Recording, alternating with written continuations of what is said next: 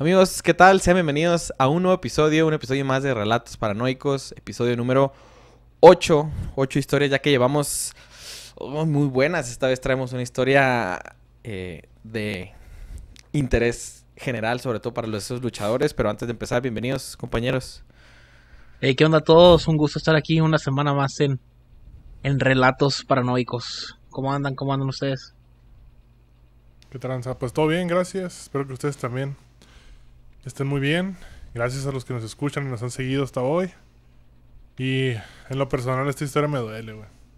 Sí, para Sí. todos estos que éramos, o somos, ¿no? Algunos más fanáticos hace años de la, de la lucha libre, en especial la WWE, pues esta historia está dolorosa y Y triste. más en su momento, me acuerdo muy bien de, de Sí, cuando todo esto yo. sucedió. Así es. Bueno, y como ya vieron, pues en el título, vamos a hablar acerca de Chris Beno- Benoit. Se escribe Benoit, pero se pronuncia Benoit. Eh, pues vamos a comenzar con esta historia trágica, ¿no? el trágico final de Chris Benoit fue un acto de violencia que conmocionó tanto a fanáticos de la lucha libre como a los críticos. Pero, ¿qué causó realmente que explotara una de las mejores estrellas de la lucha libre? Una investigación sobre la tragedia revela muchas preguntas sobre el desenlace del crimen. Christopher Chris Michael Benoit nació el 21 de mayo de 1967 en Canadá y se dedicó toda su vida a la industria de la lucha libre. Primero por la extinta ECW, luego por la WCW, la NGPW y finalmente por la WWF y que posteriormente se convirtió en WWE, lugar donde lograría el máximo reconocimiento. Es el segundo luchador en la historia en ganar una pelea Royal Rumble, que es la pelea de 30 luchadores en el ring, que al final solo gana uno, ingresando como primer participante, lo que le otorgó el lugar en el evento principal de la lucha libre, WrestleMania 20, donde se coronó como campeón peso pesado frente a Triple H y Shawn Michaels. En total, el luchador consiguió más de 22 coronas en todas las com- compañías por las que pasó. El jueves 21 de junio, Chris estaba haciendo planes para el futuro, faltando un mes para el 4 de julio. Esperaba pasar las vacaciones con su esposa Nancy y su hijo Daniel de 7 años. Haciendo los planes, Chris llamó a James Robinson, un viejo amigo suyo de Georgia. Era tradición pasar la noche del 4 de julio con él y su familia. En la conversación, Benoit le preguntó a su amigo Robinson sobre su familia, su negocio y su vida. Ese era Chris, un tipo que siempre daba soluciones y escuchaba a los demás. Robinson dijo que fue una conversación típica, así que estaba completamente sorprendido por lo que sucedió. No había nada que indicara que Chris quería decir adiós, al contrario, cuenta que tenía muchas ganas de ir a pasar el 4 de julio con su familia y así celebrar juntos la independencia. En el vestidor de WWE, los luchadores conocían a Benoit como el tipo que podían acudir cuando tienen un problema.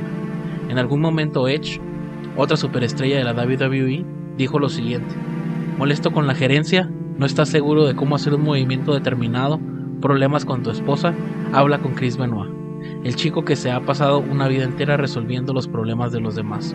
Por esta razón, nadie podía creer lo que sucedió. El 24 de junio del 2007 se llevó a cabo el suceso más oscuro de toda la historia de WWE.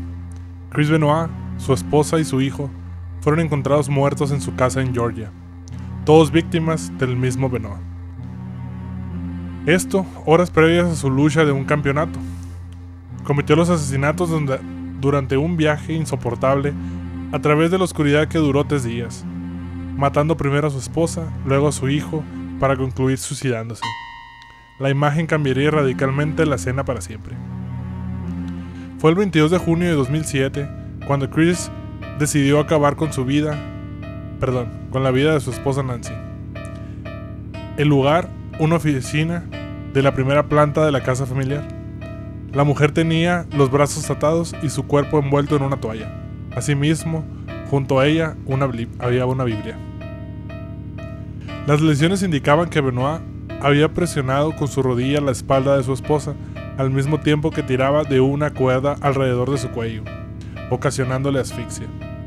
También se encontró sangre debajo de su cabeza, lo que sugiere que pudo haber tratado de defenderse, aunque las autoridades informaron que no hubo señales de lucha inmediata.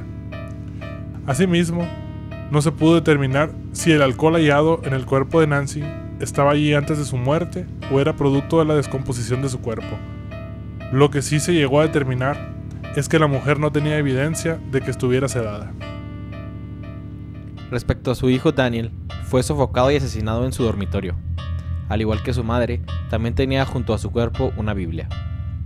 El niño tenía lesiones internas en el área de la garganta que no mostraban contusiones.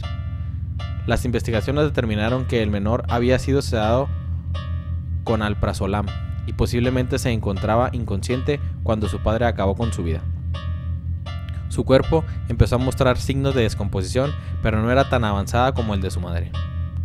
Tras cometer estos crímenes, según el fiscal del distrito, Chris se suicidó. Aparentemente utilizó un cable de su máquina de pesas para ahorcarse, creando un lazo con el extremo del cable. Cuando lanzó las pesas, el movimiento provocó que él se estrangulara. Aunque ninguna nota de suicidio fue encontrada durante las investigaciones iniciales, posteriormente, se halló una nota en una Biblia que había sido enviada con otras pertenencias a la primera esposa del luchador que vive en Canadá. El padre de Chris Benoit, Michael Benoit, dio a conocer lo que tenía escrito. Estoy preparándome para dejar este mundo, decía. Este no fue un caso aislado, quizá es el peor caso de violencia que haya golpeado al mundo de la lucha libre.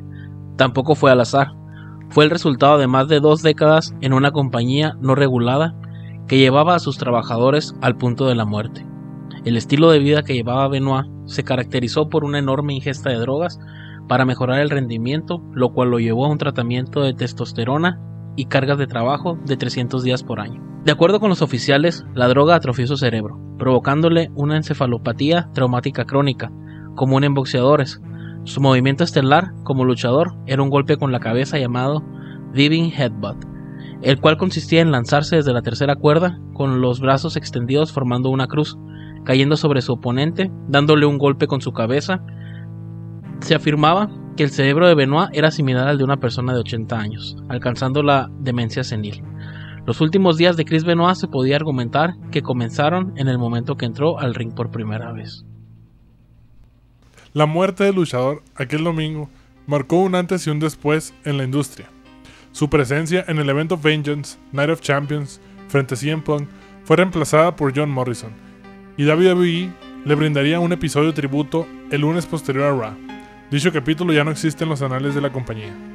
Luego de la emisión del tributo de la compañía, los oficiales a cargo encontraron los cuerpos de Nancy y su hijo menor de 7 años junto al de Benoit.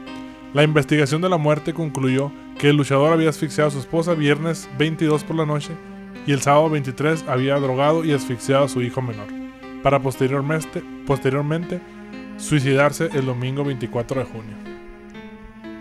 Este hecho hizo que WWE, en la emisión del capítulo semanal de ECW el martes, no realizase ningún otro tipo de homenaje.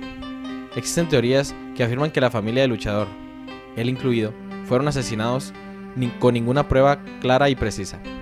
Sin embargo, el equipo policial que llevó el caso de Benoit fue arrestado años después por falsificar episodios anteriores, es decir, cambiar investigaciones de homicidios a suicidios, lo que ha generado una duda sobre la verdad detrás del caso que queda hasta el día de hoy. El Raw tributo sería lo último que viéramos de Benoit en WWE. Posteriormente, el nombre del luchador no fue pronunciado nunca más en algún episodio semanal, episodio especial o evento único. Ya no existe merchandising sobre su nombre, archivos de video personales o un perfil en la web de WWE. WWE Network, el canal de videos de la compañía, aún mantiene su rostro en las luchas de los eventos de aquellos años pero emite, omite los gestos de celebración del luchador con el público. Los fanáticos están divididos. Por un lado, todos lamentan y juzgan las últimas horas del luchador. Por el otro, desean que no se olviden la gran trayectoria que mantuvo como profesional y que le brinden el espacio en el WWE Hall of Fame que, si no existiera tal macabro suceso, se merecería con honores. Pues ahí está la historia de este Ex luchador. lamentable. ¿Por qué lado están ustedes? ¿Del lado de que... que No, yo sí creo que fue. No, yo sí, o sea, mira, sí fue muy buen luchador. fue, fue muy buen luchador y todo, pero. O sea, pues lo que hizo no tiene justificación, ¿no? Lo No, que y para sí estar es. en el Hall of Fame nunca. Entonces, No, yo, yo sí difiero un poquito porque yo creo que se puede separar lo que es la vida la carrera. profesional, ajá, la carrera con la vida personal de una persona. Vamos a poner el caso específico Michael Jackson.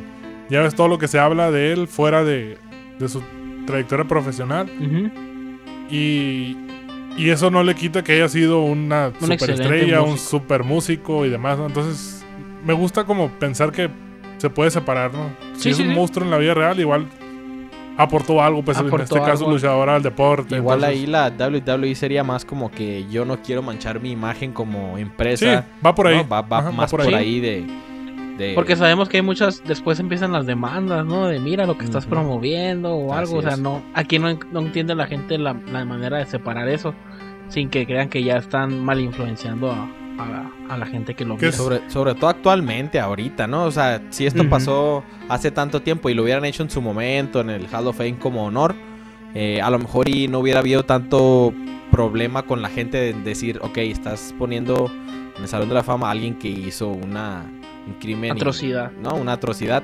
A lo mejor no hubiera habido tanto problema como hoy en día, pues, pero igual. Que yo no creo que sí es parte de lo, de lo mismo, ¿no?